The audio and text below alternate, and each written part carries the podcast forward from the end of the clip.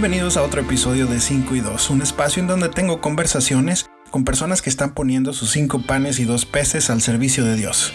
En esta ocasión traigo una conversación algo larga que tuve con Jorge Leal, un joven muy servicial que es por todos los grupos juveniles muy conocido en la pastoral juvenil de la diócesis de Dallas, en donde hasta hace unos días cumplía con el cargo de coordinador. Les recuerdo seguirnos en Instagram y Facebook como 5 y 2 Podcast. Me ayudarían también mucho si califican y dejan una reseña de la página. Los dejo con esta conversación, nos escuchamos el siguiente lunes.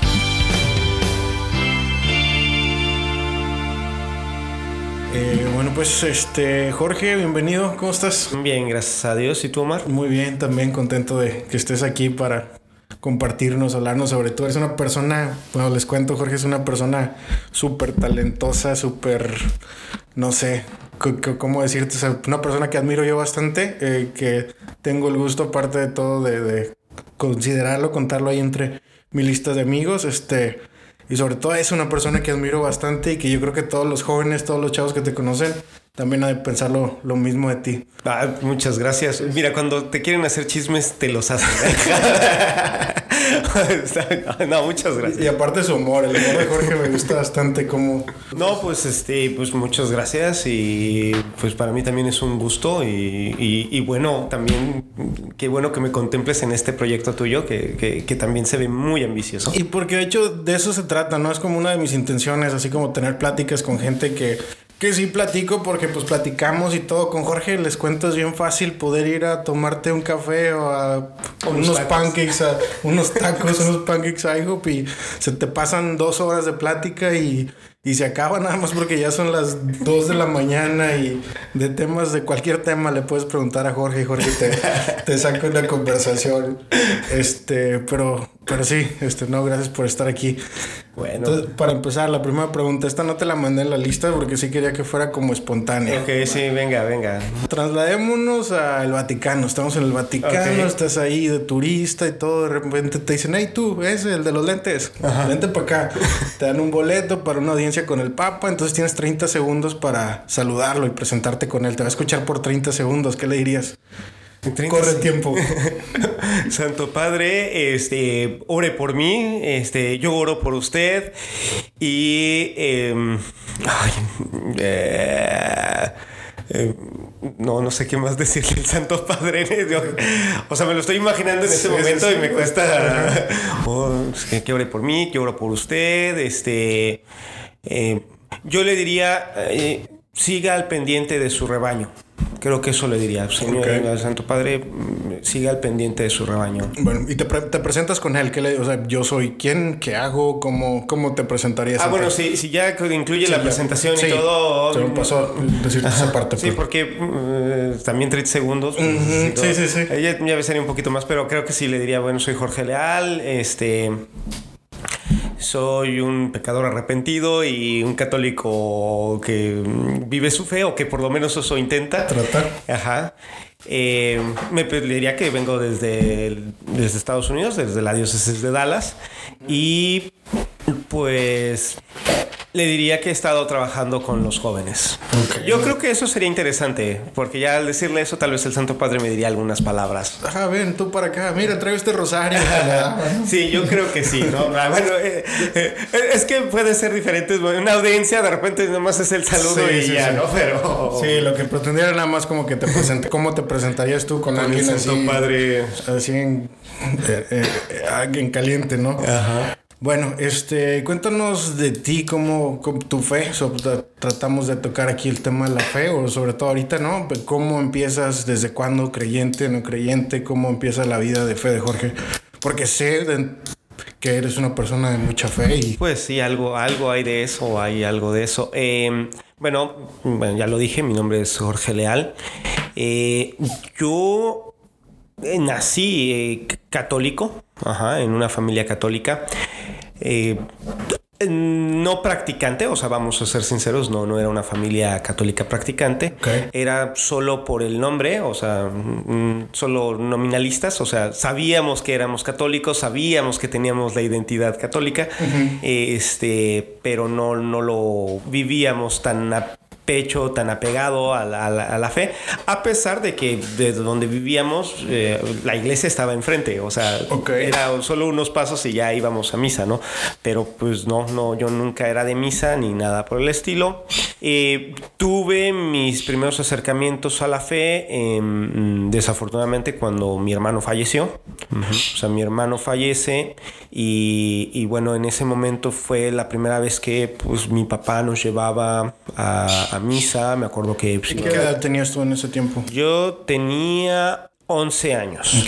Entonces era la así como que fue yo creo que la primera vez que oré fue en esa ocasión. O sea, hasta más, era mayor o menor que tú. Era dos años más grande. Entonces, este, eh, esa experiencia, pues, es extraño, ¿no? Porque fue una experiencia dramática, un poco fuerte.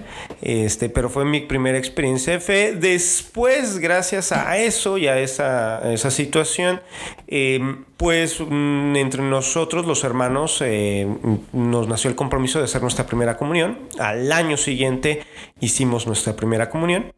Y después mm, de mi primera comunión, pues vivía mi fe, pues de cuando podía y cuando quería, ¿no? Entonces así de pues, un domingo sí, y tal vez el otro también, y tal vez el otro también, pero mm, si en tres meses no me daban ganas de ir a la iglesia, pues no pasaba nada, ¿no? Nunca me preocupaba por eso. Eh, se puede decir que a cierto modo uno llevaba una relación con Dios, o sea, sí, mm, se puede decir que había cierta relación con Dios, pero ya sabes, muy a, mi modo, ¿no? Llegó un punto en que, pues ya, te, pues, cuando lo vives a tu modo, pues tu modo te puede, te puede resultar muy práctico en que ya mejor dices, no, pues ya para qué vivo mi fe, ¿no? Ya esto, pues sí, llegó un buen rato que de pronto, pues ya, ya, así como que, ah, pues sí, la misa, sí, sí, sí. Y ojo, nunca dejé de creer en Dios, ¿eh? o sea, yo siempre, yo siempre creí en Dios y, y, e igual, la, la, la identidad católica ahí seguía. Pero siempre, o sea, desde, tu juventud, en tus años de rebeldía, siempre creías en él. Sí, sí. Fíjate que un mm, mm, dato bien curioso cuando yo muchos años fui scout, lo que aquí en, se llama, en Estados Unidos se llama Boy Scouts. en, en, la formación de los scouts, este, debido a que el fundador fue un, cristiano, eh, creo que era presbiteriano, Lord Baden Powell, siempre había esta parte de la relación con Dios. Y de hecho, por ejemplo, aunque nos portáramos como viles paganos, pues por ejemplo, las actividades scout siempre tenían oraciones. Okay. O sea, siempre había una oración al inicio, siempre una oración al final, eh, una oración cuando había alimentos, que era la única vez que rezaba algo. O sea, cuando, cuando estaba en los scouts. Vieras o no, pues creo que algo de eso se me quedó, ¿no? Ajá. Y creo que es una, en una buena práctica. No sé si lo siguen haciendo los scouts en México, pero mm, por lo menos como que quedaba la semilla, ¿no? Y había muchos no creyentes, me acuerdo, y que nos decían, bueno, si ustedes no creen nada, pues recenle al árbol o a lo que sea, ¿no? O sea, como que, no, sí, más o menos así, pues como también aquello era de, de la naturaleza y cosas así. Sí.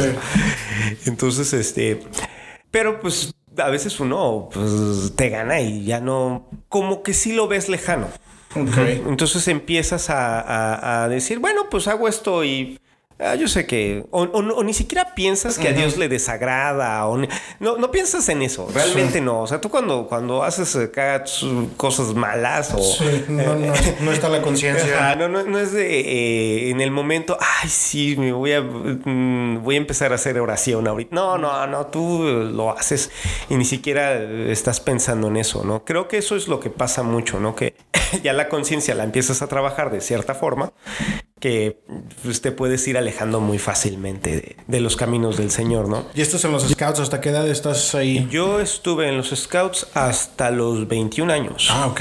O sea, sí estuve un muy buen rato, 10 años fui scout. Pero bueno, o sea, ¿y entonces en qué momento? Porque digo, ahorita yo creo, no sé, o yo veo a lo que me cuentas así como que no es nada que ver la fe que tenías en ese tiempo, cómo la trabajabas, cómo la vivías ahorita, o sea, en qué momento das ese giro, ese cambio, fue poco a poco de un momento a otro. Eh, bueno, lo que pasa es que en, al dejar los scouts, este, obviamente pues mi tiempo libre, este, ya lo dedicaba más bien a... Siempre me gustó la naturaleza, entonces me dedicaba a escalar y, ir al bosque y acampar y cosas así. Este, aunque ya no lo hacía con los scouts, pero pues por ejemplo con mis amigos que nos gustaba ir a escalar, pues lo, lo hacíamos y... O cada, por ejemplo, ya no íbamos, nunca iba a misa, entonces pues en esa época menos, pues entonces era de que vamos a hacer el domingo, no, pues vámonos a tal lugar, eh, a subirnos a escalar, como unas quesadillas y regresábamos, ¿no? ¿Con queso las quesadillas? Eh, eh, no, en la Ciudad de México no te tienes que pedirlas con queso porque no las tiene. entonces, lo que va sucediendo es que de entre mis amigos con los que escalaba, por ejemplo, eh, pues ya no, no tienes que, no hablábamos de, Dios o cosas así, o sea, pues hablábamos de que lo que nos gusta, ¿no? Del rock, de que si te subiste a una ruta muy complicada, que, que si te falta entrenar para, para sacar mejor este paso y cosas así, ¿no? Entonces, eh, si a veces llegara a salir un tema así de tipo polémico como hablar de Dios o hablar de política o cosas de ese estilo, los tocábamos de manera muy superficial, ¿no? O sea, no, nunca profundizábamos en, en, cosas que así como que, uy, qué relevantes de la vida. Nos preocupaba y teníamos una bonita amistad, o sea, siempre fue, fue bonito, pero mm, no, Dios no ahí no aplicaba. Y de entre mis amigos yo era el que más hablaba, o sea, o, parecía el más espiritual, ¿no? Pero mm, ya la brújula moral ya no, ya no tenía una muy buena dirección, ¿no? Entonces, ya por ejemplo, entre nosotros, pues ya cierta promiscuidad sexual mm, pues, era tolerable bajo los ojos del mundo, era era aceptable. Entonces no, no teníamos ningún problema con eso, así de, no, pues, este, ay, oye, no, que, ah, ya pasó esto, ah, que, que bien.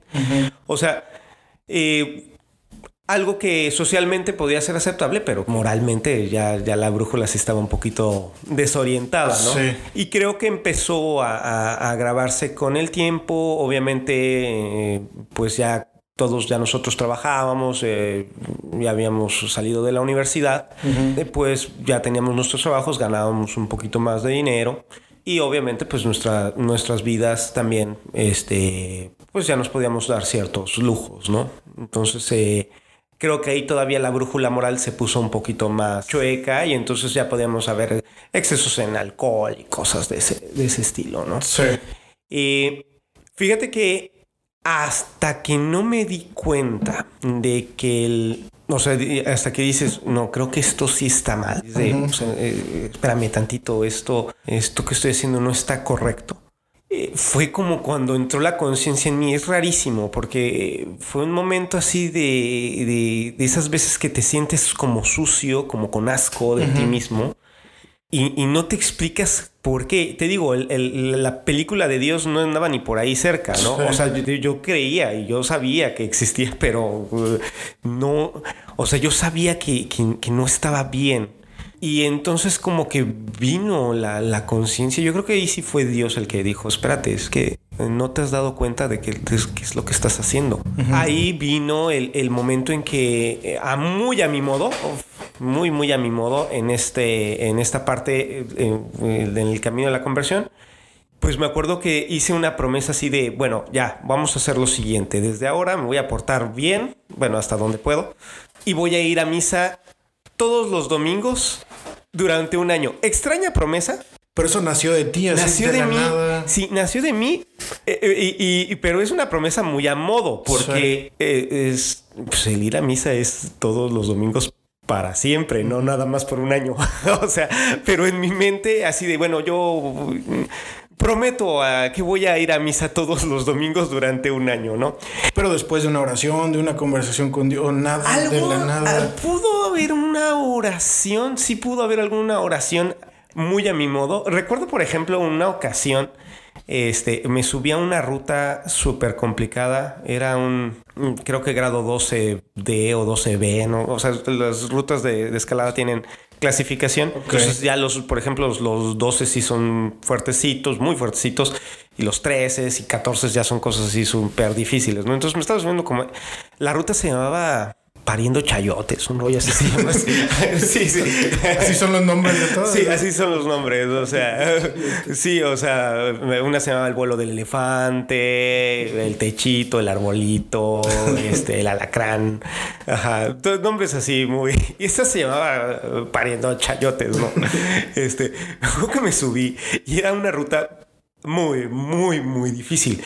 Y yo ya estaba mm, cansado, con muchísimo miedo de que ya por favor no te vas a caer de aquí.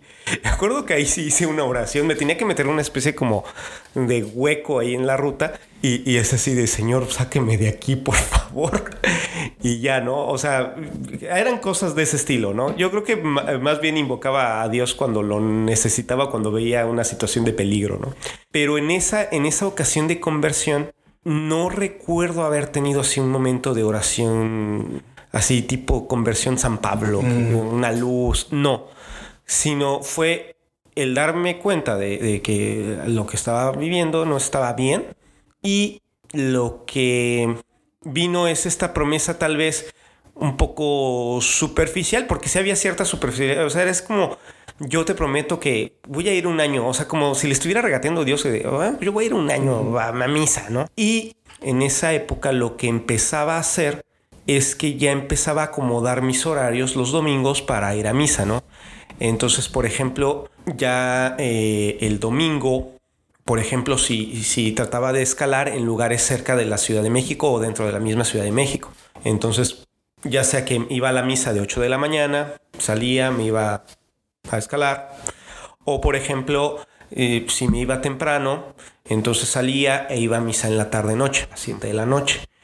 Entonces ya empezaba a, agarrar eh, esas, esas rutinas. Hubo una misa en especial, este, que, que, fue así, esa sí la sentí como bien llamada y me acuerdo que ahí sí, hasta, hasta me puse a llorar como María Magdalena en, en, en misa. Fue una vez fuimos a escalar a un lugar al norte de la ciudad que se llama Los Remedios. Y ahí en Los Remedios hay una basílica eh, dedicada precisamente a Nuestra Señora de los Remedios. Entonces, este, terminamos de escalar, ah, pues ya nos despedimos y, yo voy a misa aquí a la basílica, estaba ahí arribita. Entonces ya llegó la misa, entro mm, súper llena y la lectura del Evangelio fue un evangelio que yo había conocido ya hace muchos años, que era el, evangelio de, Mateo 7, 24 al 28, que es la, las dos casas, ¿no? La, historia de las dos casas, ¿no? De la casa que está sobre la roca y la casa que está sobre la arena. Eh, ese evangelio tiene muchos recuerdos para mí porque en, los scouts lo utilizamos en alguna ocasión. Y cuando lo escuché, no me. En esa época, pues yo ni idea de que calendario litúrgico, ni ciclo A, ni ciclo B, ni nada de eso. O sea, ahorita ya lo pienso y dije, ah, pues ese año debe haber sido ciclo A porque era el Evangelio de Mateo, ¿no? o sea, pero no, o sea, nada, nada, nada. Y, y pues, lo escuché y como que volví, ahí sí como que, espérate, allí empieza a, trabajar con tu vida, ¿no? Espérate, aquí hay algo que tienes que profundizar, y es precisamente profundizar en eso que decía el Evangelio, ¿no? Porque el Evangelio comienza diciendo, el que escucha mis palabras y las pone en práctica es como el que puso su casa sobre la roca, que no sé qué, que no sé cuánto. O el que, no las, el que las escucha pero no las pone en práctica es como el insensato que puso la casa sobre la arena y se destruyó y todo el asunto. Y entonces me quedé pensando, bueno, a ver, espérame. ¿Y realmente estoy poniendo mi casa sobre la roca? O sea, creo que y, ya de ahí empecé a, trabajar un poquito más en, en la fe. Eh, me acuerdo que, por ejemplo, pues yo tenía mucho desconocimiento así. Mm, realmente fue cuando dije, pues creo que el, que el, catecismo sí lo pasé de noche. No, en serio, sí lo pasé de noche, porque mm, entre, por ejemplo, las sorpresas que, que me empecé a llevar, es este que la Eucaristía resulta que pues, es el cuerpo y la sangre de Cristo, ¿no? y, yo pues así como que nunca aprendí, es decir, eso no me lo enseñaron, o tal vez sí me lo enseñaron, ¿no? Tal vez más bien era yo que no, se me había quedado, ¿no? Eventualmente pues aprendí que efectivamente tenía que ir a misa los domingos, no porque pues, era cosa mía Ya yendo más a misa y poniendo más atención, por ejemplo, los anuncios, pues ya pues, sabía que había fiestas de precepto. Este, que por ejemplo, una de las primeras fiestas eh, fue la fiesta de la Inmaculada Concepción. Eh, curiosísimo porque cuando fui a esa, esa fiesta, este, así de, ah, voy a ir a la misa de, de, esto, ¿no? De la Inmaculada Concepción. Eh, ha de haber sido un miércoles o jueves, un día de estos, así. Y resulta que fui puro viejito. En serio, puro señor grande. Y yo así de equivoqué. Este, y, así de, y sí le creo que le pregunté a una señora, este, oye, ¿va a haber misa ahorita? O, o esta es reunión de, de, la tercera edad, ¿no? no, no, sí, ya, ya, ahorita viene la misa. Pero ni, ni, entendía que era lo de la Inmaculada Concepción. Vi que la cargaban a la Virgen y tenían unos estandartes ahí, los señores. Y, y yo así de, ah, pues sí, o sea y fue en eso que, que, empezaba así como a aprender un poquito más de, mi fe. Eh, laboralmente, laboralmente, eh, en esa misma época, yo tuve buenas oportunidades. Estábamos en un proyecto de implementación de un, de un software. Eh, yo tenía una posición de rango medio en la, en la empresa donde trabajaba. Este, yo era gerente de, activos fijos, que después en una reorganización de puestos este, bajó a coordinador, así le, llamaron a, la posición, eh, pero era bastante aceptable. Y después, por ser el, usuario que más sabía sobre el departamento, eh, mm, en, la implementación de este software me, asignaron como key user. un key user, o sea, el, usuario clave. Y entonces, este, de esta parte de activos fijos, yo soy contador público, eso me dio mucha proyección en la empresa, ¿no? O sea, me iba bien en ese sentido. Igual, como estás en esta parte de, de, que apenas conoces a Dios y lo conoces como a medias, o conoces a, a, la iglesia católica y la conoces como a medias, entonces había mucho todavía que, que, tenía que seguir avanzando, pero no, no sabía cómo o cuánto, ¿no? Resulta resulta que eh, a pesar del mucho prestigio, y creo que en ese sentido, eh, pues ya sabes, el prestigio pues también te provoca un poquito de soberbia, ¿no? Creo que en esta parte, así como que pues sí, yo también me, alcé, pero sí había una injusticia, ¿no? Eh, hubo un conflicto en una parte de la implementación por una situación de una cobranza. No voy a explicar ahorita el detalle porque no, no, vale la pena. Este, yo tenía cierto control de ese proceso, pero pues le tenían que echar la culpa a alguien, ¿no? Entonces, este, y me acuerdo que pues, eh, mi director en esa época eh, como que desconoció que, que, cuál era la situación real y sí me molesté porque yo sí de, bueno, ya llevamos cuatro años o tres años haciéndolo de esta forma y apenas hoy me vine a reclamar de que, de que usted no sabía que yo estaba así. y, y, sí, le, la verdad es que sí le contesté así bien, bien fuerte, así de, como que no sabe, ¿no? Y aquel pues también se molestó, ¿no? Pues era la figura de autoridad. Y ya la conversación se estaba poniendo muy, muy tensa, ¿no? Y yo sí, sí lo veía como una injusticia, ¿no? Pero yo creo que ya el colmo, y ahí casi, casi fue ya así el reto así más abierto, cuando me dijo, te voy a despedir. Yo creo que cualquier persona normal hubiera dicho, a ver, cálmese, vamos a platicar, este, no, mira, no, no se lo tome tan... Pero mi respuesta no fue esa, fue un poco más soberbia. Le dije, quiero ver que lo haga. O sea, sí lo reté. En el fondo sabía que tal vez no me iban a despedir y dicho y hecho, no me despidieron. Pero, este, pues obviamente la, la tensión se hizo muy, muy fuerte ahí. Es curioso porque cuando yo salí de esa discusión, me, fui a mi casa, este, mi mamá en esos días andaba de visita en México. Me acuerdo que... Tu mamá ya vivía en Estados Unidos. Mi mamá ya vivía aquí en Estados Unidos, ya lleva, varios años viviendo en Estados Unidos. Este, me acuerdo que llegué a la casa, le comenté. En eso, ya así como que, ah, bueno, pues ya le comenté. Dije, estoy un poco cansado, me voy a dormir. Me dormí un rato. cosa que mm, tú sabes que se me da muy fácilmente. o sea, me voy a dormir y venga ya, no, no pasa te duermes. Sí, me duermo. O sea, o sea, ahorita lo podría hacer platicando, ¿no? No tendría ningún problema. Tuve un sueño, la verdad es que estuvo interesante, muy, muy interesante. Y el, el, así de, pues ya sabes, tipo José el Soñador me sentí, ¿no? Así de, ay, o Daniel, ¿no?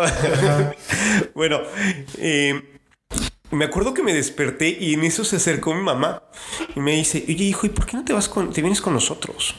Sí, sí, eh, necesitamos ayuda, necesitamos alguien que nos ayude, pues este, ¿por qué no te vas con nosotros? Bueno, pues eh, aunque el ya venirme para acá ya era una cosa un poquito más, más complicada, porque si no, no estaba tan fácil, eh, eh, pero sí como que me dio mucha confianza para decir, creo que, o sí como que lo que soñé, lo que me acaba de decir mi mamá, creo que sí es bueno. Y eso fue un viernes, al lunes siguiente fui a renunciar a la... ¿Y cuál fue el sueño? Había siete vacas. Nada, ¿cierto?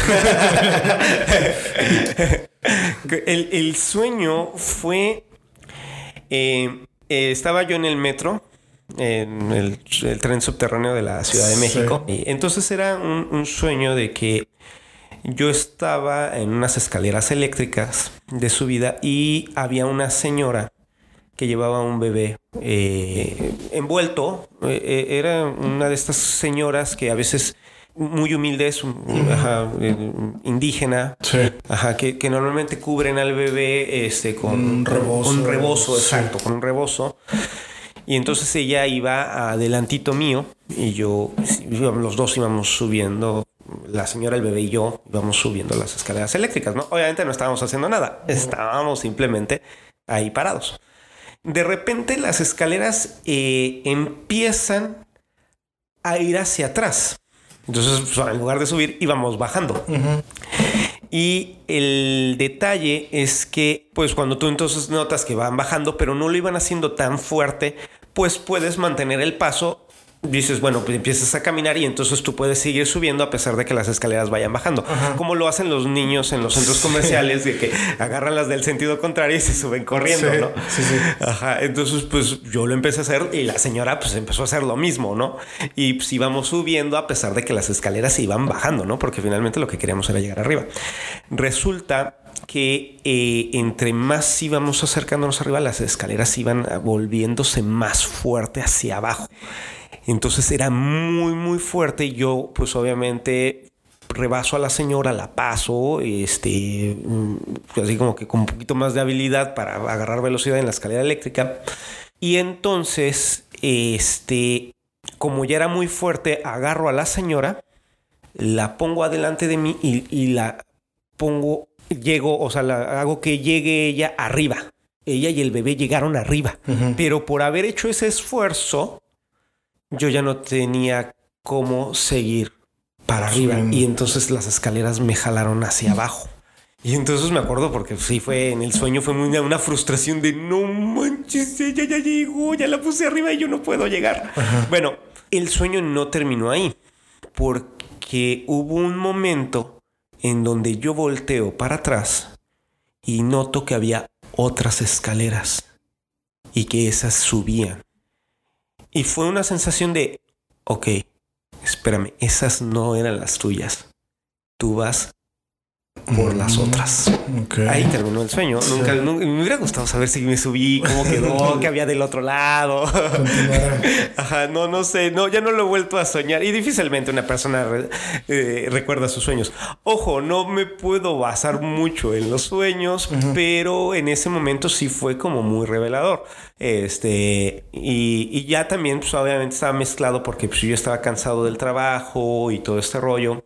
Eh, renuncié, ojo, no, renuncié así tan a la mala, ¿eh? No, no, no, no creas que llegué y el lunes se acabó todo y eh, háganle como quieran.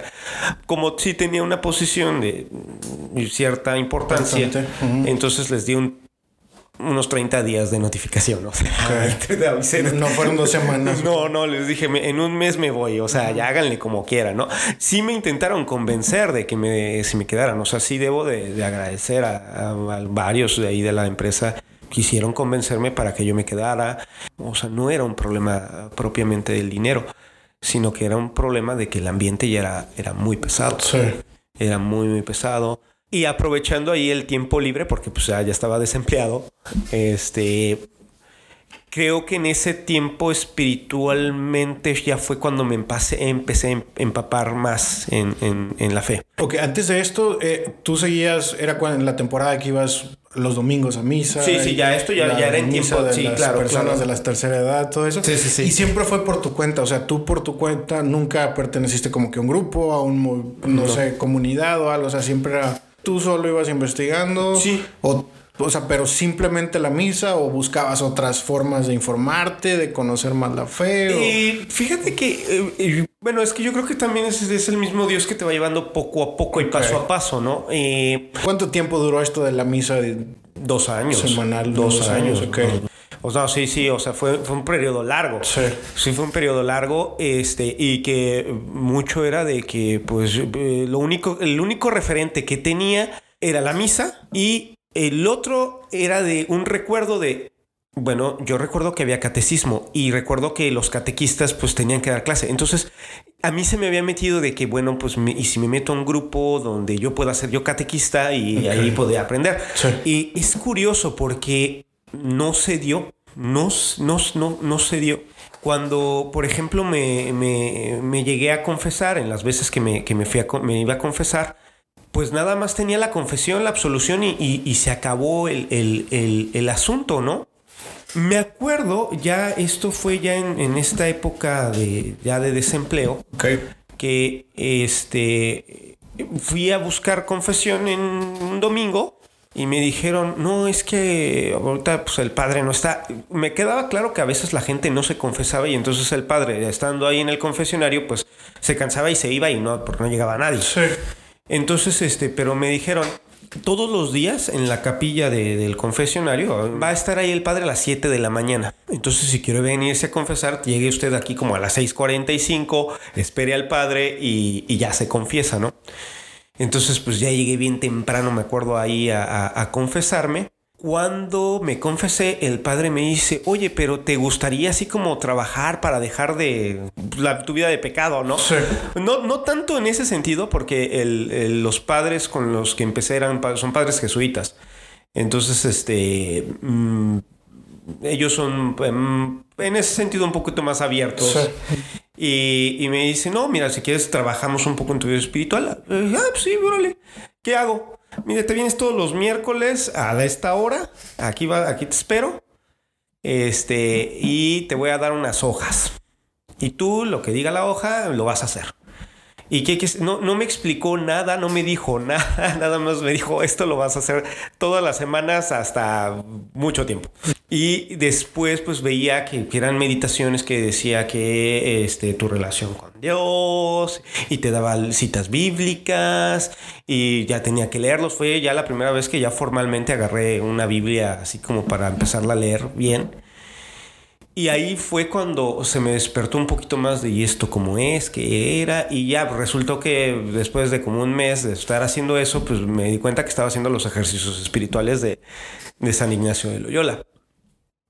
Me acuerdo que yo le pregunté al padre, oiga padre, ¿ya hay un grupo de jóvenes? No sé si o no había, o se había y no me quiso decir. El asunto es que nunca me dijo ni sí ni no, Sino todo lo contrario. Ajá, o sea, como que, pues no, o sea, es así como ahí queda abierto, este, no, no, no, o sea, yo porque yo quería incorporarme en algún algo. Sí. O sea, porque si vi que los viejitos se juntaban, pues dije, pues han de, han de, han de tener algo, ¿no? Han de ser de algún grupo.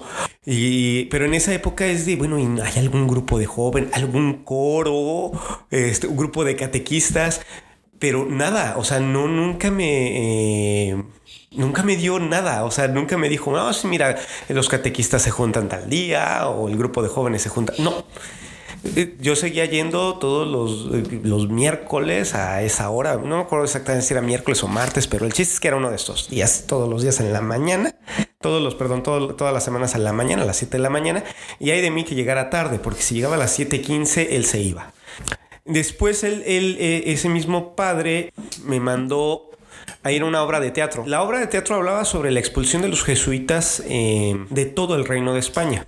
Y muy interesante la obra, te cuenta así mucha historia. Y ahí me empezó a mucho intrigar, así como que, pues, ¿cómo es esto de la historia, no? Eh, seguí yendo.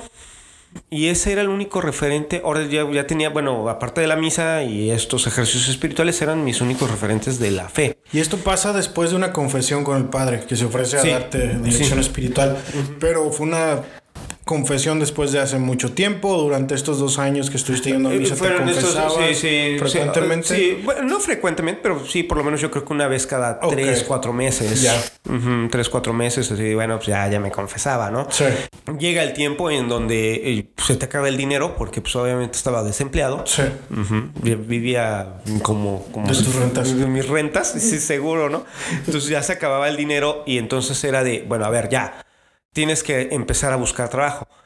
¿Qué vas a hacer? ¿Habías dicho que te ibas a venir a Estados Unidos o vas a buscar un trabajo acá en México? Creo que pues, en ese momento ya fue cuando me vine para acá. Yo llegué aquí a Estados Unidos cuando yo llegué, este, pues sí, ya tenía esta onda y más o menos ya, ya algo de conocimiento bíblico, por lo menos por gracias a los ejercicios espirituales. Escuchaba algo de radio católica. También mm, fue muy bueno la, la escucha de la radio católica. Este, y la misa, ¿no?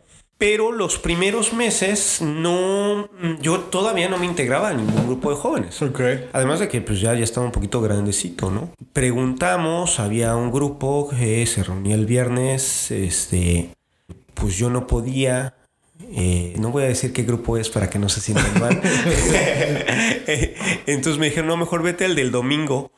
Este, por alguna razón, porque realmente no es que los viernes los tuviera súper ocupados, ¿no? En esa época, pues no, no, no era una vida social así muy activa, ¿no? Entonces fui el domingo al grupo, pues me presenté, este, fíjate, es curioso, cuando yo llegué al grupo, yo, yo sentía que ahí me iba a quedar. O sea, son de estas cosas de, de aquí soy.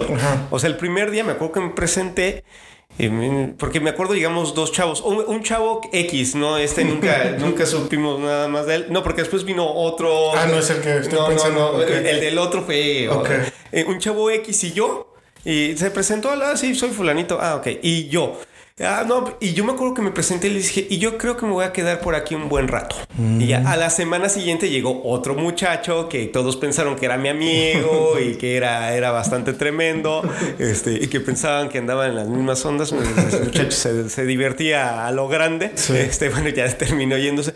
Pero, este, creo que algo que, me ayudó mucho, por ejemplo, cuando, cuando me integré al grupo, y por la verdad es que tuve muy buena acogida, pero también el, el hecho de que sí entendía que había ciertas cosas que yo podía hacer y que cosas que no podía hacer, ¿no? Por ejemplo, eh, me acuerdo que eh, pues yo entré cuando había terminado un retiro, ¿no? Había, creo que hubo un retiro dos semanas antes.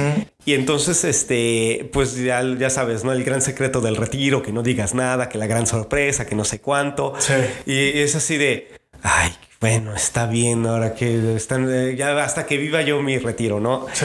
esa parte, esa época fue muy interesante porque era en algún punto la, la humildad de, de, de, aceptar de, bueno, no es tu tiempo para saber estas cosas, pero me sirvió también para aprender otras, ¿no? Entonces en esa época pues, eh, fue cursos bíblicos, de, tanto congreso, taller había, este, ahí, ahí estaba yo, ahí estaba yo. Cosas que en México yo nunca había visto. O sea, y que sé que en México las hacen, pero yo no las había visto. Me quedé, después me quedé pensando, bueno, ¿por qué cuando yo estaba en México yo le preguntaba al padre por qué nunca me dijo, oye, pues está el congreso de tal o tal, cosa, ¿no?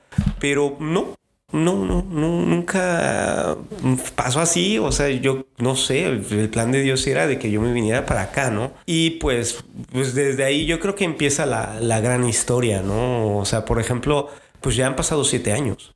Han pasado siete años de, esa vez que yo llegué y ha sido una experiencia increíble. he tenido la oportunidad de vivir cosas que tal vez tenía que haber vivido en otra época de mi vida, ¿no? Ok, es lo que te iba a preguntar. O sea, ¿crees tú que llegó a lo mejor un poquito tarde? ¿Te hubiera gustado que hubiera sido antes? ¿Que hubiera sido diferente si, si hubieras encontrado en México el grupo de jóvenes? Digo, porque es, es muy curioso de que, o sea, Estás hablando de que tuviste dirección espiritual con, con el padre, ¿no? Digo, hoy en día, o sea, sabemos que es complicado tener, o sea, y por razones obvias, o sea, el padre no puede atender a todos sus feligreses, pero sí tener dirección espiritual de directamente un sacerdote, pues sí está complicado, ¿verdad? No, no cualquiera tenemos acceso a pero digo, no sé, a lo mejor es más común en México, en ese tiempo era más común. puede ser, pero mira, aquí eh, em, no creo que sea algo fácil en México, o sea, porque finalmente igual hay, parroquias y hay gente y todo el asunto. Pero sí más accesible tal vez. Lo que pasa es que el horario que él daba la, la, dirección espiritual era muy inaccesible. O sea, 7 de la mañana entre semana una persona que trabaja eh, o una ama de casa que tiene que llevar a los niños no va a poder no, va a poder. Entonces yo estaba desempleado. Entonces este mm, pues la tomé y ahora digo, oye, pues ahora que doy para que un padre me atienda por lo menos una hora, ¿no? O sea, bueno, sí, a veces sí, he tenido pláticas de una hora con padres, ¿no? Pero eh, igual, eh, en esa parte tenía esta, este beneficio, esta bondad, pero nunca se canalizó en este otro, ¿no? En la parte del servicio, ¿no? Creo que nunca, por, e, sí me llama mucho la atención, es de, bueno, ¿por qué no hay, no me lleva a los catequistas? Yo quiero ser catequista, ¿no? Ahora soy catequista, este, o quiero entrar a un grupo, ¿no? Y ahora estoy en un grupo, ¿no? Entonces, este, no sé, o sea, creo que sí era el, tiempo de Dios, ¿no? Me es difícil pensarme o así imaginar cómo debe haber sido tal vez si yo, no sé, a los 21 años hubiera entrado al grupo y perfecto, ¿no? Eh, no creo que hubiera sido perfecto. Finalmente Dios me se aguantó conmigo, tuvo mucha paciencia conmigo creo que pues pues ahí está un, llamado, ¿no? O sea, que espérame, es que creo que me te necesito más acá. ¿Hubiera sido interesante? Sí, sí hubiera sido muy interesante. Tal vez hubiera sido tal vez muy complicado, ¿eh? Porque por lo menos en el ambiente en el que yo me desarrollaba en México era un ambiente muy secular, en, en donde creer en Dios era visto bueno, pero no tanto. O sea, ya, ya, ya. Así bonito que crees en Dios, pero no nada de. Eh, trae tu, tus creencias religiosas, ¿no? Está, es bonito, está padre, pero nada más. Eh, entonces creo que sí debió, pudo haber sido muy difícil, ¿no? sé. creo que finalmente pues, sí es, Dios el que te está esperando y te da la, segunda, la tercera, la cuarta oportunidad, aprovechando que, hay estos tropiezos, esta, estas cosas malas y, tú puedes ir él mismo dentro de lo malo, él, él te va jalando hacia él. Ok, y entonces llegas al grupo juvenil, empiezas a vivir esta vida pues ya de más de fe en comunidad, que a lo mejor es diferente a lo que porque llevas una, algo más privado, ¿no? Una dirección espiritual más privada. ¿Cómo fue tu trabajo dentro del grupo? ¿Qué hiciste en el grupo? ¿Cómo te creciste ahí? Pues al, principio, eh, eh, alguna vez lo he dicho y este, e, es, la primera parte yo creo que fue una parte muy romántica, muy bonita, porque no tenía ni obligaciones y solo aprendía. Entonces, pues ya te digo, ¿no? Retiros, congresos, este, cursos, lo que había, ¿no? Venga, venga todo, todo, todo es bueno, todo es bueno. Eh, pero finalmente llega un punto en donde tienes que empezar a servir, ¿no? Tienes que empezar a ayudar y, aportar. Y ahí fue, yo creo que ya eh, es más bonito. Sí, porque termina siendo más bonito. La otra es como muy romántica, pero pues hasta ahí, ¿no? Pero ya cuando empiezas a servir, cuando ya te, ya te forzas a, tratar de dar algo por, por los demás, creo que eh, empieza el, verdadero vivir el grupo de jóvenes, ¿no? Pues ya me acuerdo que entre las primeras cosas que se me invitó a la coordinación en el área de, espiritualidad, entre espiritualidad, eh, tuvimos un muy buen equipo, este, bueno, la pasábamos muy bien, este, con los de espiritualidad. Al año siguiente ya me, me tocó ser el coordinador. Me encanta el sistema que teníamos porque pues, era de adedazo. Fíjate, con varios grupos me han dicho, no, es que hay elecciones. Y yo decía, mm, no, en mi grupo no había elecciones. O sea, Eh, tenía sus pros, ¿no? yo creo que era interesante. ¿no? Yo, de hecho, lo recomiendo. Yo sigo, lo sigo recomendando. Eh, y obviamente con asesoría de hasta cierto punto, ¿no? El párroco y así, digo, creo que es algo Ah, ah, sí, bueno, es que es muy bueno, efectivamente. Yo creo que ese sistema funciona siempre y cuando el párroco esté al tanto. Es, es muy bueno. De hecho, es, eh, creo que eh, también esa experiencia en esa época me, me enseñó mucho a, a, saber que, por ejemplo, mucho del éxito, del éxito en los grupos a veces es mucho por la intervención del, del, de los sacerdotes. Y de formas que a veces ni nos damos cuenta, ¿no? O sea, sí, sí como que tal vez nos sentimos, no pensamos, pero de cierta forma ellos siempre están ahí como que al tanto, digo, en la mayoría de los casos. Por ejemplo, ahorita mencionas de tu elección que fue de Dazo y todo, o sea, porque pues fue de parte mía, ¿no? Pero yo, pues, yo se lo comenté al padre, padre, pues tengo esta situación y así, este, creo que ya terminó mi, mi tiempo. Eh, bueno, ¿y a quién tienes en mente? Bueno, pues está este jovencito y todo, obviamente ya te ubicaba él y todo. Entonces me dijo, no, pues está muy bien. Él me dijo, consúltalo con, la, con los demás compañeros y todo y ve, escucha sus opiniones y todo, y, pero estoy de acuerdo con la decisión y todo, y así fue, y o sea, sí de dedazo, pero también con cierto... No, sí, sí, claro, hay, hay, hay, cierto consenso, ¿no? Eh, lo que pasa es que a veces cuando hay elecciones, eh, creo que a veces se hace un concurso de popularidad. eh, y, no es un... Porque fíjate, a mí me tocó una vez, yo no sé si así se hagan los demás grupos, pero cuando yo recién entraba también a los grupos juveniles, así tenía semanas, si acaso un mes, se hacía por votación, pero en vivo, así como que levanta la mano el que vota por este y la persona pasa enfrente y todo, digo, pues era un poquito también incómodo, ¿no? Eh, entonces, pues sí tiene como que sus desventajillas no, creo yo. Más incómodo debe ser que nadie vote por ti. ¿no? así como que, pues no eres mi amigo y tú, y que no. Y te, te prometo que así te pasaban el mensaje. Hey, cuando digan este puesto, vamos a levantar la mano por tal persona y no sé qué. En serio, así, en complot y todo. Pues, tampoco, no, me parecía reality show No, creo que, creo que, fíjate, y creo que también fue parte de la madurez del grupo, ¿no? Porque yo, yo, sabía que no era así. Este, y que a ti a ti se te tocó esa parte de, cambiar del régimen democrático a un régimen más voluntario.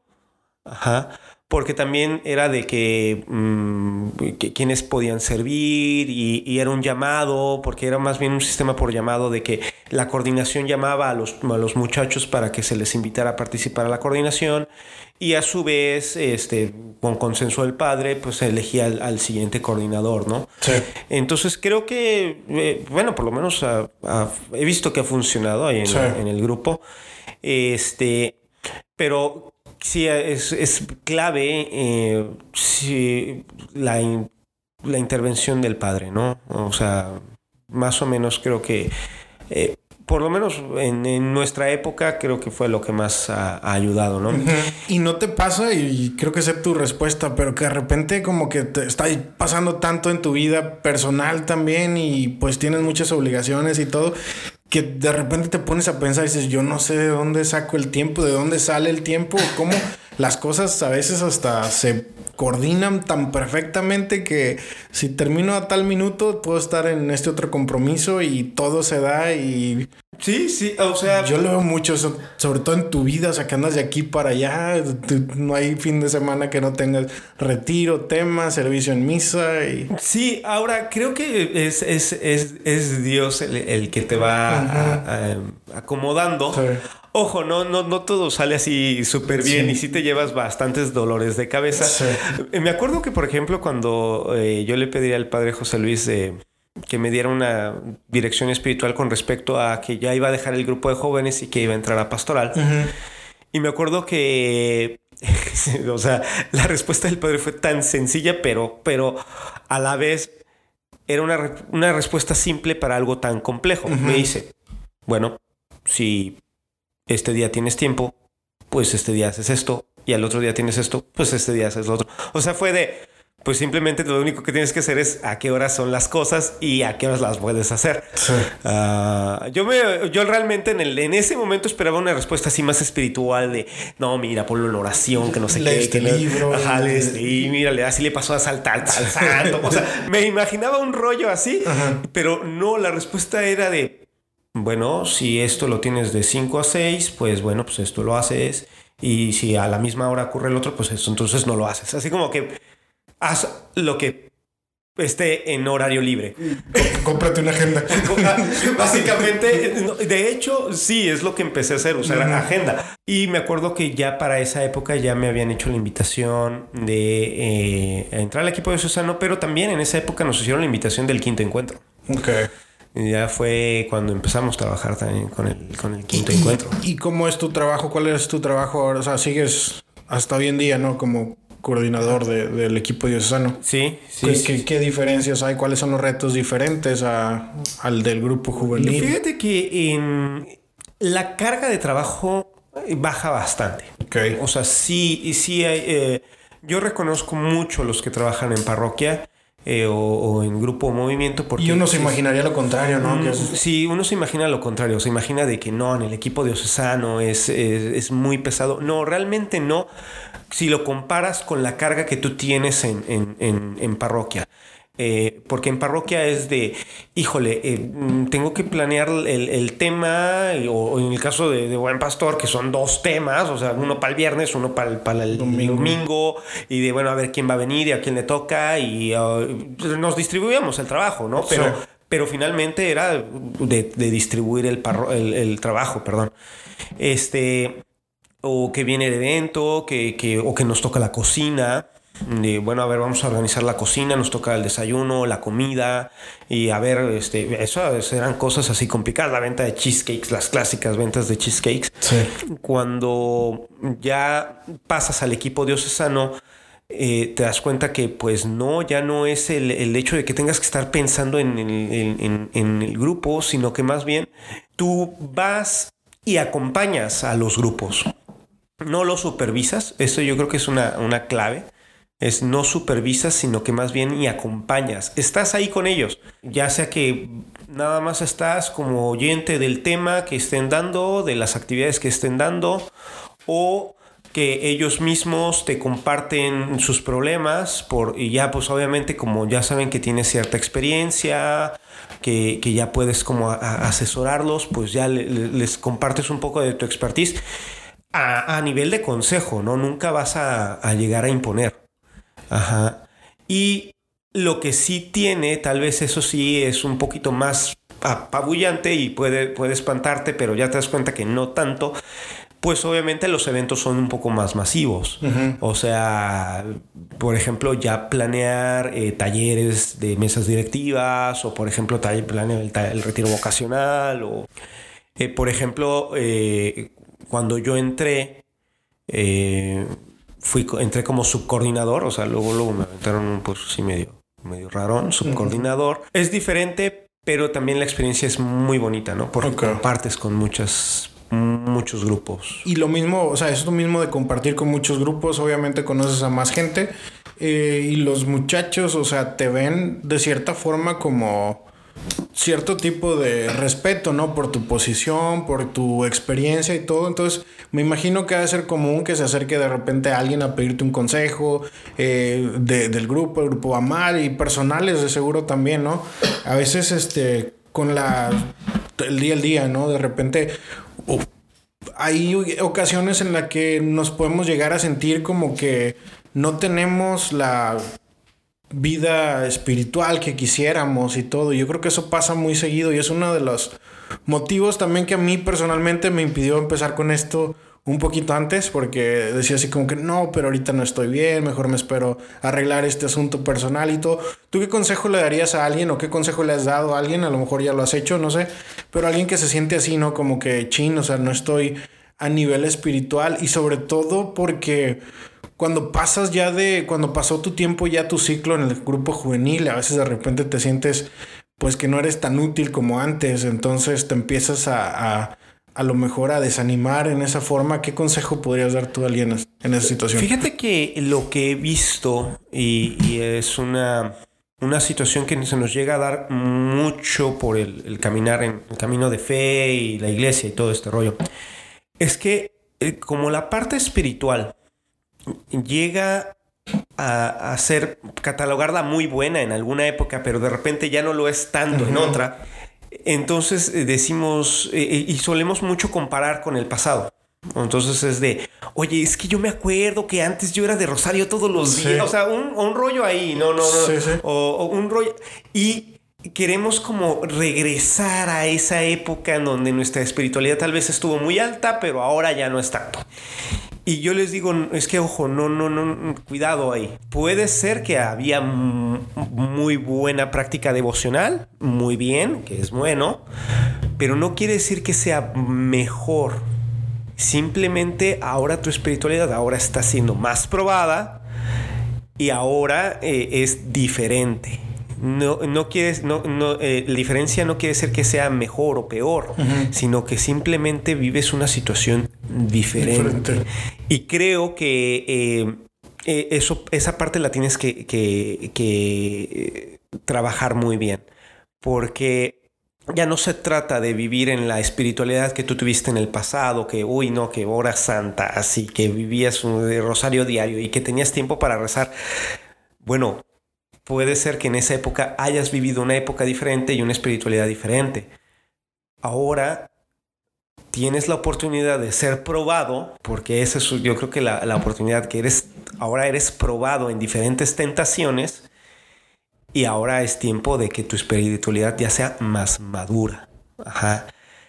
No te esperes a que tu vida de fe, tu vida de, de gracia esté en plenitud o que tú creas que esté en plenitud porque nunca lo vas a lograr. O sea, es, como decirle a Dios, mira Señor, este, yo me voy a acercar a ti hasta que yo sea santo. No, no es cierto, no consiste. La relación con Dios y con los demás no va a consistir en lo que tú vayas haciendo, sino más bien en lo que tú vayas dejando que Dios vaya haciendo en ti. O sea, cómo va actuando la gracia, ¿no? Y, y normalmente lo que, lo que les he dicho es, tú sigue. O sea, aviéntate no la vas a pasar bien y a veces vas a, vas a llegar a un punto en que no vas a poder hacer ciertas cosas. Tú síguelo intentando o tú sigue en, algo más que, que, Dios te, esté pidiendo, ¿no? Eh, oye, pero es que espiritualmente la oración me está fallando y ahorita ya no estoy orando tanto. Pues si no puedes orar, ahorita pues empieza a orar un poquito más y vele ganando un poquito más al, al tiempo, ¿no? Este, oye, pues es que yo era de rosario diario. Bueno, pues tal vez ahorita no puedes hacer un rosario diario. Evalúa por qué no puedes. Ajá, o sea, sí, revísate. Revisa, ah, ok, pues sí, ahorita no estoy haciendo rosario diario, pero puedes hacer tres Aves Marías diarios, ¿no? Entonces, y ah, con el tiempo vas a ir recuperándolo y tranquilo si un día lo pierdes. Sí. O sea, ¿por qué pasa yo era de misa diario, devoción, santísimo. Y, ahora ni el Padre Nuestro me puedo hacer. Eh, tranquilo, eh, lo puedes recuperar, pero vuelve a confiar en Dios, ¿no? Sí. Entonces, creo que me ha pasado en algunas ocasiones. Dijiste algo que me brincó mucho y que tienes mucha razón en eso de que a veces, o sea, no significa que esté mejor, que no esté como antes. Digo, muchas veces esto nos juega ahí medio mal, esto de que los recuerdos a veces puede ser muy melancólico, muy romántico y piensas que que era mejor antes, pero en realidad, o sea, es más que nada el recuerdo, ¿no? Esa melancolía, ese sentimiento de era más bonito y así, pero pues sí, estar conscientes de, eso, de que no. Sí, exacto. O sea, eh, ¿cuál, es el, Y eso yo creo que ese es el juego que va a tener el, pecado en nuestras vidas, ¿no? El, pecado es el que entra y te hace y empiezas de, oye, no, es que no cambio, yo no, de aquí no cambio. No, espérame, no, no, no, no, no, no. Mm, eh, no es eso. O sea, es que a veces yo creo que solo recordamos ciertas partes y no somos capaces de, ver cómo fue la película completa antes, ¿no? Eh, es de, oh, espérate, si has cambiado, O sea, si has mejorado o, Dios se ha actuado en tu vida, ¿no? Eh, nada más que ahora es diferente, ¿no? y, recordamos el, que se sentía o, o a veces recordamos el esfuerzo, o sea, de no, sí, yo hacía unos ayunos súper espectaculares, que no sé qué. Mm, espérame, o sea, la práctica del ayuno es bonita y todo el asunto, pero tal vez si en esta época tú haces un ayuno, puede ser mucho más profundo y más maduro. Porque ahora ya te das cuenta de lo difícil que, es y no tal vez en esa época donde se te facilitaba. Sí. Eh, hablabas hace rato de la, ruta, ¿no? De cuando, cuando este, por ahí escalabas y todo. Desde la vida, desde que empezaste tu dirección espiritual en México hasta el día de hoy, ¿cuál ha sido la ruta más difícil en tu vida espiritual que has pasado? La, la, la, pariendo chayotes. bueno, hubo una ahorita que, una ruta que eh, esa de pariendo chayotes realmente nunca me gustó, se me hizo una ruta muy fea. Este, había una que se llamaba Supernova. Este, eh, pudo haber sido mi, mi, primer 12C, o sea, una ruta así muy fuerte, eh, que, que, que tenía tramos muy largos de sin protección. Y ahorita eh, esa, yo si la paso a mi vida, eh, tengo a veces periodos muy prolongados de, de, eh, de sequedad espiritual. Ok. Ajá. Y, creo que es más o menos así como se me ha venido, ¿no? Que momentos en donde nada cambia, o, por lo menos la sensación que tengo es de no pasa nada, o sea, sigo igual, esto en el trabajo sigue igual, sigo haciendo las mismas cosas y, y no siento. O sea, yo creo que es lo que, precisamente lo que San Juan de la Cruz describiría como la noche oscura o la misma sequedad espiritual que tanto caracterizó a, a Santa Teresa de Calcuta. Eh, creo que sí me han llegado mis buenos periodos así.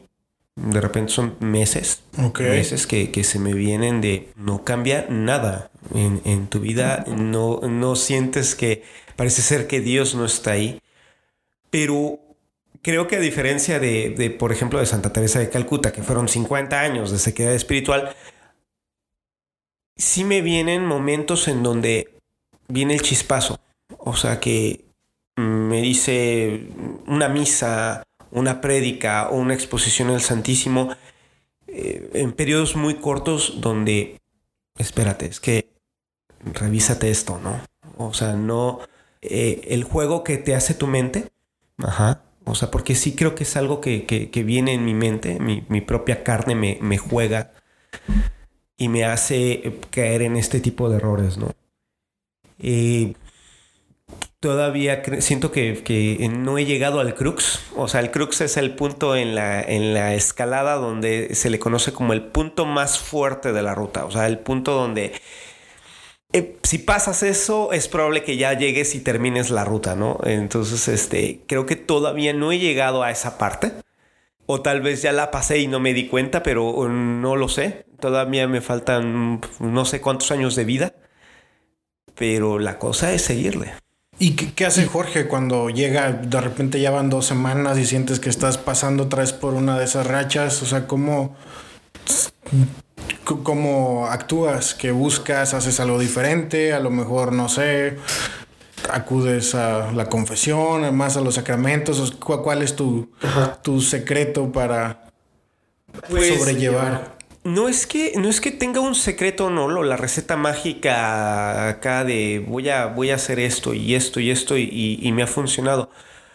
Lo que pasa es que cuando me llegan estos periodos, eh, eh, llega un punto en que tengo que decir, espérame, a ver, ya hice confesión seguida, sí, me confesaba seguido, e, esto funcionaba porque finalmente es una fuente de gracia de Dios, eh, pero creo que hay algo más que todavía no se está, no lo estás trabajando bien o no has dejado que Dios sane esto, ¿ok? Hay, hay, un, hay una parte ahí de sanación que también se tiene que ir trabajando y que a veces no te das cuenta, ¿no? Que dices, espérame tantito, creo que em, hay algo en tu pasado que todavía no se sanó, no se ha sanado bien, o no has dejado que Dios sane esta parte y eh, lo vuelves a retomar, ¿no? Finalmente, eh, lo que en donde he encontrado el, refugio, el,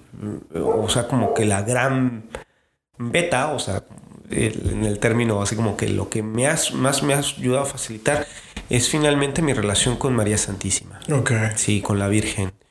Eh, el, ahora, por ejemplo, que, estoy en el proyecto este de, tener un canal de YouTube y por eso los, primeros videos los, se, los he dedicado a la Virgen. Eh, en ella he encontrado el, avanzar, el, poder eh, seguir de la mano de ella eh, en el camino de Dios. Y sí ha sido muy inspirador, muy profundo, aunque sí me ha pasado que de repente me vienen unas super mega rachas mala onda de que ni, el ave María me sale. Pero pues la, la, lucha es constante y, mi, y cuando regreso, así como que me retomo, me estoy como renovando constantemente, ¿no? Este, por ejemplo, ahorita lo, lo, lo mencioné, pues yo, yo hice una consagración a la Virgen María. Este, me consagré un 8 de septiembre hace 5 años eh, a, la Virgen Santísima. Los ejercicios de consagración, que son 33 días, Ahí es un, libro del padre Michael Gately. Este, hace poquito, cuando hice la renovación por los 5 años, este, lo volví a leer, lo volví a hacer, y yo creo que también esa es una clave. El estar dispuesto a que siempre va a ser nuevo. Ajá, con tu relación con Dios siempre va a ser algo nuevo. Nunca, y creo que a veces sí caigo en este error y varios lo hemos caído como servidores, es de, es que ya este retiro ya me lo sé. O no, es que, ay, o sea, ya he servido tantas veces que, ¿qué de nuevo me puedes, ¿qué nuevo puedes enseñarme? Lo he escuchado de mí mismo y de varios servidores. Sí. Así como cuando sirves en un retiro llevando, cargando aguas, o así cuando te toca dirigirlo y, tener que dar los temas, siempre va a ser nuevo y siempre vale la pena regresar a donde empezaste. Eh, si fuiste acomodador, te toca ser acomodador y te toca llevar la, charola de la colecta. Eh, si te toca ser ministro, como si lo estuvieras haciendo la primera vez. Sí, ya obviamente ya no estás igual de nervioso cuando, por ejemplo, la primera lectura que te tocó hacer, este, ya no estás igual de nervioso, pero ponle las mismas ganas que esas han sido las más o menos recetas que me han servido. Eh, y ahora, por ejemplo, lo que he hecho es que me eh, renuevo mi consagración, trato de hacerlo todos los días. Ok. Todos los días. La oración de, fíjate, lo aprendí, lo, se supone que hace cinco años lo debía haber sabido y lo había hecho. Este, lo volví a leer y así de, ay, pues ahora, lo, ahora sí lo voy a hacer. Entonces ya todos los días renuevo mi consagración, este, hago ya sea una de las oraciones marianas la de bendita sea tu pureza, esa, esa oración me ha, me ha servido bastante, bendita sea tu pureza y eternamente lo sea. Este, porque ahí va una, una consagración.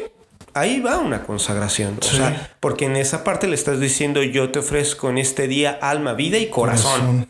O sea, venga. A veces lo rezas tantas veces que lo dices por decir. Pero cuando lo profundizas es de pues ahí estás renovando tu consagración a la Virgen. Ajá, a Jesús por medio de la Virgen María. decía Santa Faustina Kowalska que incluso si tú realmente apreciaras la oración más básica de cualquier cristiano católico, que es la de en el nombre del Padre y del Hijo y del Espíritu Santo, es de tienes ahí lo tienes a todo. Ahí va todo. Pero como lo haces tan de automático, lo hacemos o lo hacemos de, automático de, ay, sí, venga, padre. Y espérate, lo que estás diciendo es tan fuerte que ahí tienes a la mismísima Trinidad, a la Santísima Trinidad.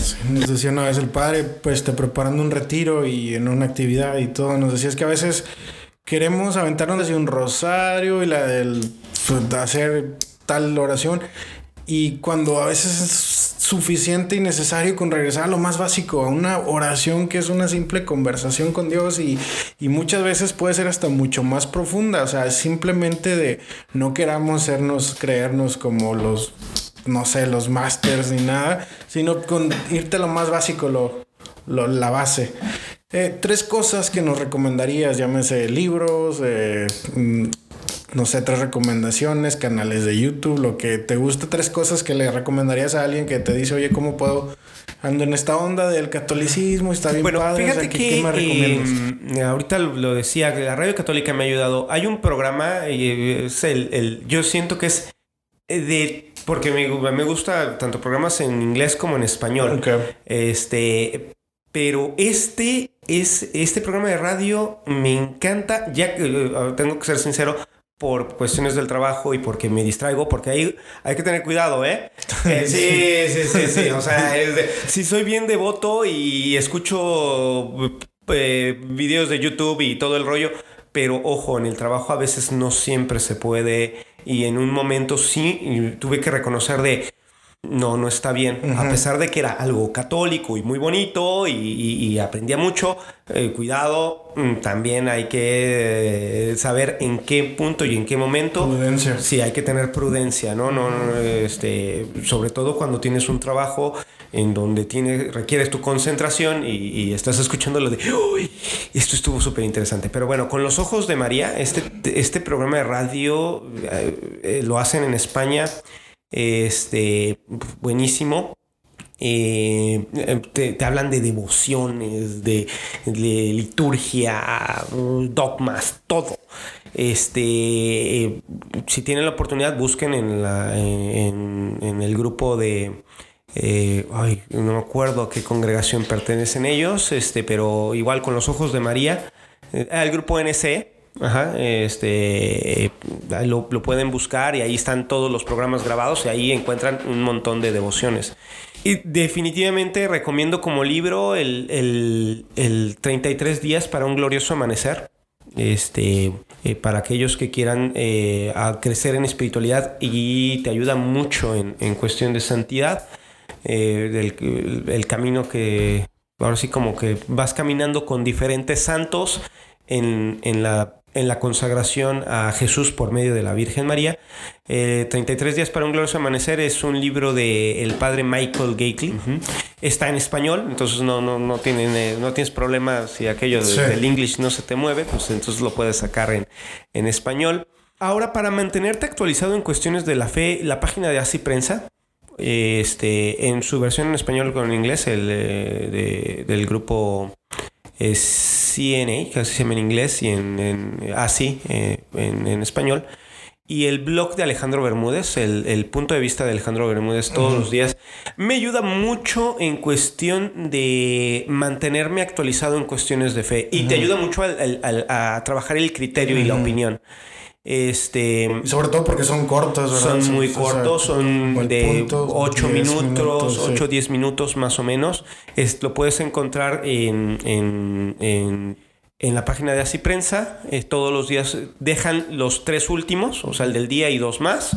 O este eh, tiene un segmento, si ya si quieres buscar la historia de todo el blog que, que, él, que él tiene, este, preguntasdefe.com este, okay. ahí, ahí lo puedes encontrar y si quieres revisar los más antiguos, ¿no? Este, mi canal de YouTube, cuando tenga okay. más videos, yo creo que lo podré recomendar. No, de una vez. Tanto... Te voy a decir, recomiéndanos tu canal. mi canal de YouTube, este, tiene un aspecto muy histórico. Me doy cuenta que he agarrado mucho la línea del, de la historia. Eh, explico dogmas o cosas de la iglesia, aunque eh, este, la idea es que en este canal eh, pueda haber videos de todo tipo, ¿no? De, eh, tengo proyectos como por ejemplo hablar de raíces judías, un, libro de, de, Brad Pretty. este, raíces judías de la Eucaristía, hacer artículos, o sea, tomar artículos, explicarlos y animarlos, ¿no? Que también va el, detalle, ¿no? El, tipo de, animación que, utiliza mi, canal es eh, parecido al Draw My Life o Academia Play, que son canales españoles, este, que han eh, me han influenciado mucho y que bueno, me gusta mucho este estilo de manita dibujando, este tipo en whiteboard. Eh, en, ese, en ese formato está este, ese canal. Eh, Tal vez eventualmente con más videos, sí una que otra participación tendré ya tipo youtuber, o sea, ya con mi cara. Este, ahí si la gente lo ve no se va a espantar. Eh, pero por lo menos ahorita me voy a mantener en, el estilo Animaciones. En el estilo animación. ¿Y cómo lo buscamos? nombre eh, Catholic 101, un Catholic 101. Ok. Ajá. Este, el 101 recuerda que es la... Cuando es básico, ¿no? Y, inicial. Aunque los temas creo que no están tan de básico ni tan inicial como el primer video que fue el de eh, María Madre de Dios. Mm, em, creo que tiene mucho contenido histórico y está muy cargado en... Pero me interesa mucho que la gente conozca de este tipo de, temas, así, explicados de esa forma. A ver si... ¿Qué va saliendo? A ver qué va saliendo. Este, bueno, para ahorita que estoy haciendo este blog, ya va el segundo video y ahora sí ya veo que ya va a salir. Sí.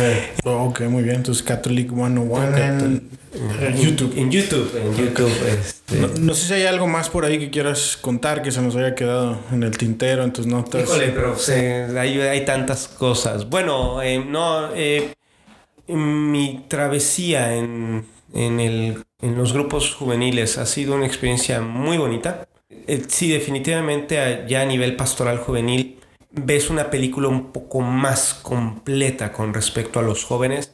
Eh, es cierto el día a día y donde se batalla es en el grupo de jóvenes, pero mm, ya cuando lo ves a nivel pastoral, porque ya tienes la oportunidad de ver diferentes escenarios, eh, la verdad es que, por ejemplo, pues sí aprecio mucho que hay un buen pastor, pues éramos un chorro y que, eh, y que teníamos la oportunidad de hacer varias cosas. No es lo mismo cuando el escenario es de apenas está formando el grupo o este grupo era grande y ahora son chiquititos y, y hay que ver cómo rescatarlo. Es, es eh, enorme, es es grande la obra, pero, pero muy bonita experiencia a nivel personal y creo que a nivel de fe me ha llevado, me ha ayudado mucho. Entonces, este, pues creo que eso es nada más. Muy bien, muchas gracias. Este, algo que todavía no te había contado, este, una, otro, o sea, obviamente te pensaba invitar y todo y que estuvieras aquí, pero también no sé si te acuerdes durante el proceso de que empezaba con esto y que no mandé como que una encuesta así como a gente que yo veía como que mi mi, mi, audiencia target, ¿no? A los que les podría llegar. Y una de las preguntas que les hacía ahí en la forma esa era como que una persona, recomiéndame una persona o alguien local, así como de que a ti te, te admires de cierta forma, así no recuerdo muy bien cómo estaba formulada la pregunta, pero tu nombre por ahí se repitió varias veces, entonces ese es otro motivo por el que, por el que te invité y fuiste de los primeros invitados. Obviamente te pensaba invitar, pero de igual forma, no sé, igual y tú, una persona que me recomiendes, que, que creas que, que estaría padre invitar y que... Mm, fíjate que eh, es que eh, entre tantas personas que han dado testimonio de fe eh, aquí, en, aquí, en, aquí en la diócesis de Dallas, híjole, nada más una. bueno, vale. nada más. Que no se sientan los otros. oye, es que sí, yo creo que sí. O sea, lo que pasa es que, por ejemplo, me gusta mucho la experiencia de fe que ha tenido um, José Núñez, de ahí de la parroquia. Eh, la experiencia de fe que ha tenido este Rodolfo. Rodolfo Venegas. Este, hablando a nivel laico, ¿no? Ah, por ejemplo, yo admiro muchísimo a Pia Septien. O sea, Pia Septien eh, es en una persona que yo sí me proyecto. O sea, mm. yo sí me quisiera ver como él. Ajá. Ojo, no, no las cosas, cómo vive. O sea, pero por ejemplo, el, trabajo que ella hace en la Universidad de Dallas, la enorme devoción y amor que le tiene al, trabajo que ha hecho en el quinto encuentro. Este, por ejemplo, cuando, cuando de la misma Universidad de Dallas sale a, parroquias este, es alguien que yo eh, así me, me interesaría mucho una plática, que, que, tuvieras una plática con ella así como lo estás teniendo conmigo ahorita, ¿no? Okay. Este, eh, entre laicos y de, pues, de, sacerdotes, pues, obviamente el padre José Luis, pues, que, que, que, tantas veces pues, ha tenido que lidiar con nosotros. Sí. Este, lo, eh, bueno, también los otros dos padres de Buen Pastor, el padre Israel, el padre Américo. Pero otro que tal vez sí me gustaría y se me llama muy interesante, el padre Eduardo González. Sí. Hay más. Sí, hay sí, más. sí, ya, lista, ya, pero no, no me voy a seguir ahí eh, con toda la mega lista, ¿no? Ok. Hay, hay más. Bueno, pues muchas gracias, Jorge. Este, de veras, muchísimas gracias por acompañarme, por prestarte a esto. Eh, pues sí, eh, éxito con tu canal y todo. Seguimos ahí en contacto y pues espero en algún otro episodio puedas estar aquí con nosotros. Perfecto. Muchas gracias y los bendiga a todos los que nos escuchen.